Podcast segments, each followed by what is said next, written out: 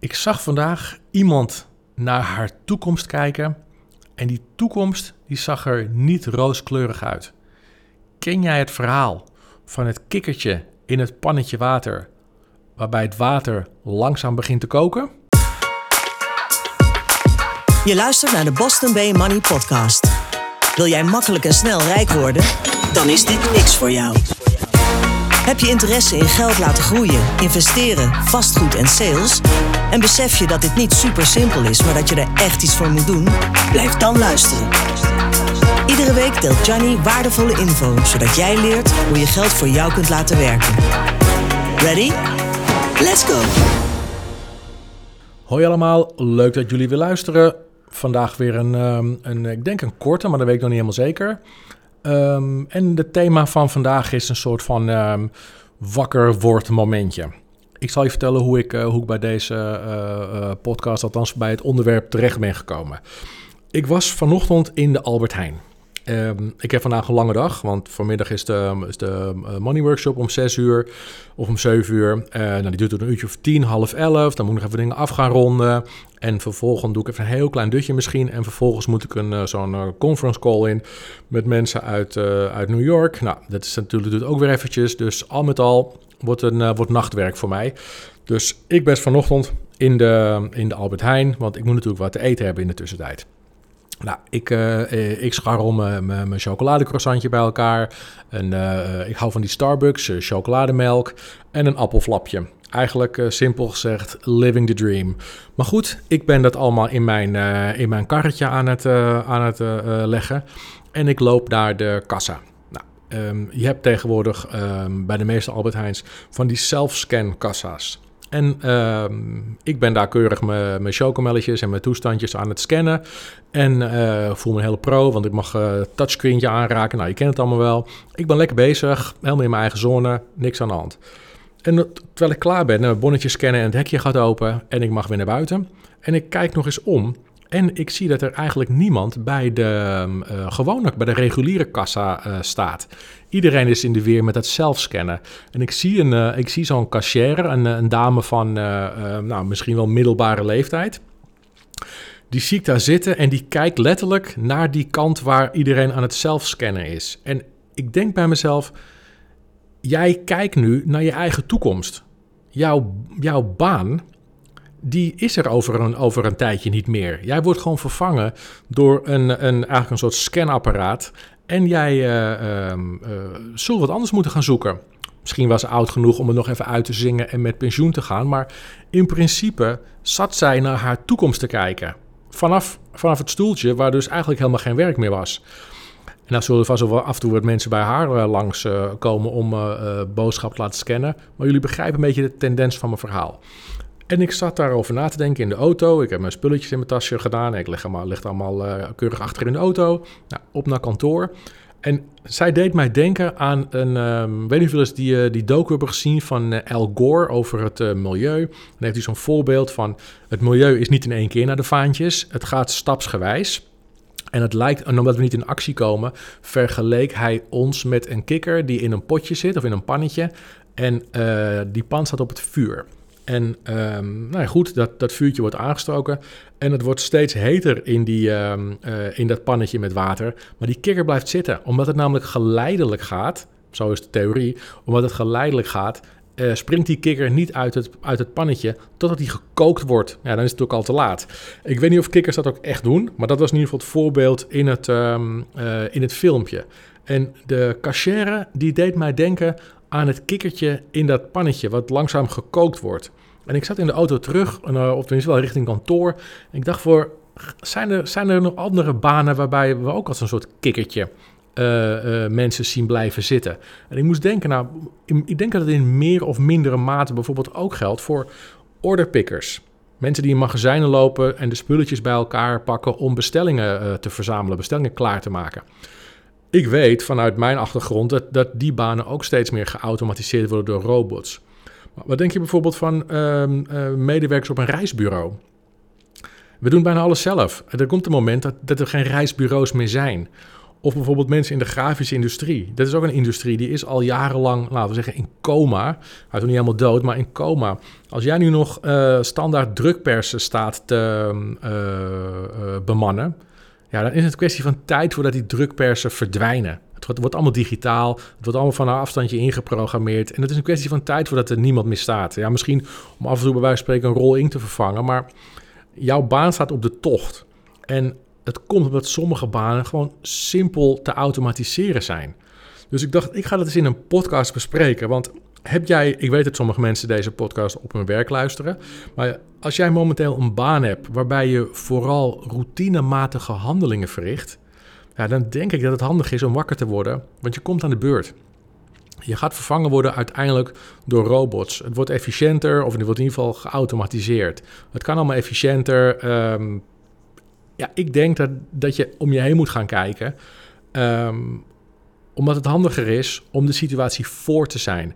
Bijvoorbeeld werk je bijvoorbeeld in de retail en is jouw werkgever al een keer overgenomen of aan een faillissement ontsnapt, zo'n zo'n uh, surseance van betalingconstructie, ja, dan moet je wakker worden. Ik had laatst een heel leuk gesprek met een, met een business coach, een goede business coach ook. En uh, we hadden het over uh, uh, mensen die, het soort mensen wat hij in zijn, ik wil zeggen praktijk, maar wat hij zeg maar als cliënten heeft en de mensen die ik begeleid. En hij gaf aan dat hij medelijden had met de mensen die in een winkel van MS-mode werken. Volgens mij is het MS-mode, ik weet niet precies hoe die keten heet, maar het staat mis bij van MS-mode. Nou, daar worden waarschijnlijk, als ik zijn verhaal goed begreep, worden daar waarschijnlijk uh, uh, binnenkort weer mensen ontslagen. Omdat die winkelketen die gaat of failliet of die gaat een doorstart maken. Maar in ieder geval iets in die trant. Nou, terwijl hij dat vertelde, dacht ik, oh wat sneu voor die mensen. En ik checkte op mijn telefoon. Ik zag dat die winkelketen al vanaf 2016 ja, een beetje wankel. Eigenlijk loopt ze een beetje te kloten. Vanaf 2016 al. En toen dacht ik, ja, kom op je weet als werknemer, als je daar al, al langere tijd werkt, dan weet je dat je niet bij een hele stabiele hut werkt. En wat ik niet begrijp is, waarom wil je in hemelsnaam je maandelijkse inkomsten laten afhangen van zo'n bedrijf? En ik vroeg dat ook aan hem en zei, ja, maar collega's. En ik, ja, omdat het zo gezellig is?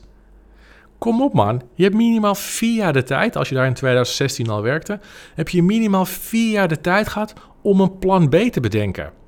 En ik geloof echt dat mensen die dat dus niet hebben gedaan, die onderschatten zichzelf. Als je denkt dat je niks anders kunt vinden, dan onderschat je jezelf.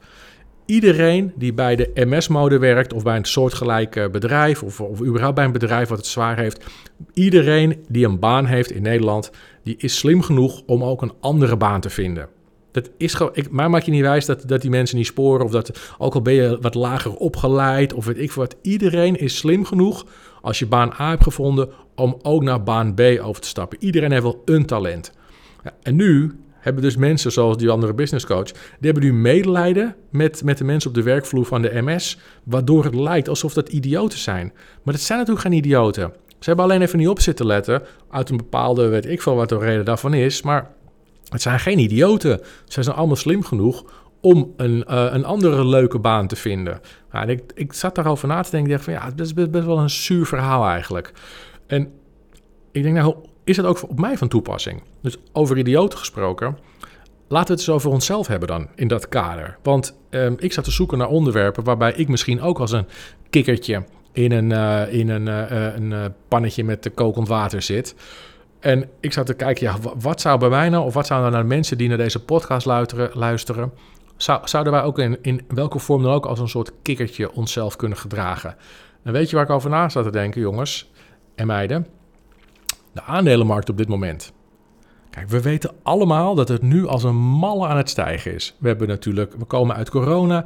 Eigenlijk is het vanaf 23 maart, als je na 23 maart bent, bent ingestapt, is het één grote roller disco waar we helemaal happy van worden. En de rendementen zijn natuurlijk ongeëvenaard. Ik heb er nooit eerder een jaar meegemaakt waarbij je 600, 700 procent rendement maakte.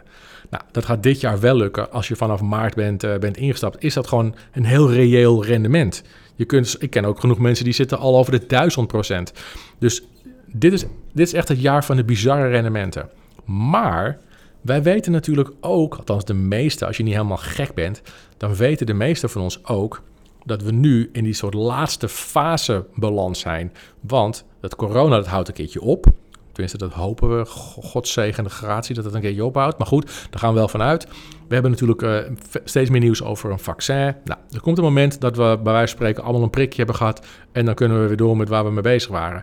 Maar die beurs zal natuurlijk die, die enorme stijging, die, die uh, soort recovery die die heeft gemaakt vanaf 23 maart, die zal dan afvlakken. En mijn vraag eigenlijk aan jullie en uh, ook voor een gedeelte aan mezelf, ik heb het al ingericht, maar misschien dat, dat jullie dat nog moeten doen. Althans, mensen die aan deze podcast luisteren, sommigen wellicht. Wat ga jij nou doen op het moment wat je weet dat het correctiemoment eraan gaat komen? Biden zit zo meteen op zijn plekje in het Witte Huis. Alles weer normaal stabiel, zullen we maar zeggen. Het vaccin, iedereen is ingeënt. Dan komt er een moment dat die stijging, die curve, die gaat afvlakken. En wat ga jij nou doen om dat moment voor te zijn? Want op dit moment denk ik dat heel veel mensen als een soort kikkertje in het pannetje zitten te genieten van dat het, uh, dat het lekker warm is. En dat, we, dat onze aandelen stijgen en dat we lekker aan het uh, rendement aan het maken zijn. Maar we weten ook allemaal dat er een moment komt dat die curve weer een beetje naar beneden gaat lopen. We willen dat natuurlijk voor zijn. Net zoals dat de cashier eigenlijk de hele zelfscanner al voor had moeten zijn. Of, of in ieder geval zo rond deze periode misschien een keer uh, moet gaan nadenken over een andere baan. Je ziet wat er gaat gebeuren, maar je handelt er nog niet naar. Zoals het kikkertje in het pannetje. En ik dacht, nou, misschien is het geestig om dat eens in deze podcast te behandelen. Ga er eens over nadenken voor jezelf. Ik heb het inmiddels ook al gedaan.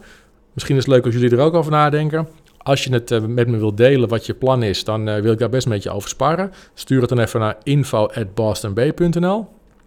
Ik ga geen hele analyse natuurlijk terug mailen, maar als jij je verhaal uh, of je plan doorstuurt, dan vind ik het altijd wel even leuk om het door te lezen. En dan uh, geef ik er ook antwoord op. waarschijnlijk niet dezelfde dag, want ik verwacht dat veel mensen het gaan doen. Dus geef me even de tijd.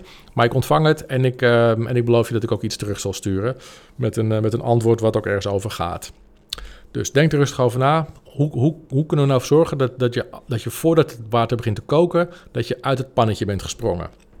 Alright, dat was eigenlijk het onderwerp van deze, van deze korte, korte podcast. Een soort uh, snippet is het weer geworden. Maar ik wil nog één ding met jullie delen. Voordat ik naar de Albert Heijn uh, reed vanochtend, want je, hoort het, ik maak wat mee op zo'n ochtend, zag ik dat de buren bij ons uh, aan de overkant van het, nou, een soort, soort hofje is het, um, zag ik dat de buren mensen op het dak hadden en er werden weer zonnepanelen geïnstalleerd. Nou, voor de mensen die mij, die mij al wat langer volgen, zonnepanelen vind ik persoonlijk zo ongeveer de allerdomste investering die je kunt doen vanuit rendement gezien. Doe je het puur vanwege milieu, eh, duurzaamheid en, en je groene gevoel? Tuurlijk, dan, is, dan, zal het, uh, dan kan ik begrijpen waarom je het aan jezelf kunt verkopen. Dat begrijp ik heel goed. Uh, of het ook echt heel duurzaam is en hoe die dingen vervolgens op een grote afvalhoop terechtkomen, dat weet ik niet precies. Maar ervan uitgaan dat het allemaal netjes geregeld wordt met uh, recyclebare toestanden. Ga je voor groen en kies je dan voor zonnepanelen, all good, hoor je me niet. Maar ga je voor zonnepanelen omdat je rendement wil maken, dan, heb, dan zit je echt te pitten. Er zijn situaties, en zonnepanelen is zo'n situatie, waarbij je beter in het bedrijf of in de fabrikant kunt investeren dan in het product dat ze verkopen. Als je kijkt naar de ROI, de return on investment op zonnepanelen, die is gewoon schrikbarend laag. Of nee, beter gezegd, schrikbarend hoog. Het duurt veel te lang voordat je je poen terug hebt verdiend. En je krijgt het met tientjes, met tientjes krijg je het terug. Uh, los daarvan ben je ook nog eens een keer verantwoordelijk van wetgeving, subsidies en weet ik veel wat. Je hebt er helemaal geen grip op. Als de energiebedrijven morgen iets veranderen of de wetgeving verandert, dan kan je zomaar het bokje zijn met betrekking, met, uh, met betrekking tot die zonnepanelen. Als je nou echt wil cashen, dan kun je om je heen kijken en dan zie je dat heel veel mensen die zonnepanelen aan het installeren zijn. Ga dan niet zelf ook die zonnepanelen aanschaffen. Investeer in de bedrijven of in de fabrikant van die zonnepanelen. Daar, daar zit je rendement. Wie denk je dat meer subsidie krijgt? Jij of die bedrijven? Soms moet je een klein beetje, klein beetje verder denken dan, dan die paar tientjes die je kunt pakken op een serieuze investering. Zonnepanelen is typisch zo'n zo'n product waarbij je moet investeren in de sector en niet in het product zelf. Alright, dat was hem voor vandaag. Doe er lekker mee wat je wil. We zijn nog onder het kwartier gebleven, dus ik denk dat ik hem vrijdag gepost, zo vlak voor het weekend. Ik ben te vinden via Instagram, Boston Bay underscore money management. Ook op LinkedIn, Gianni Amato. Stuur me een connectieverzoek, dan accepteer ik het. Zijn we vanaf dat moment connected. Uiteraard info at Boston Bay als je vragen hebt via de e-mail. Jongens, dankjewel. Maak er een mooi weekend van.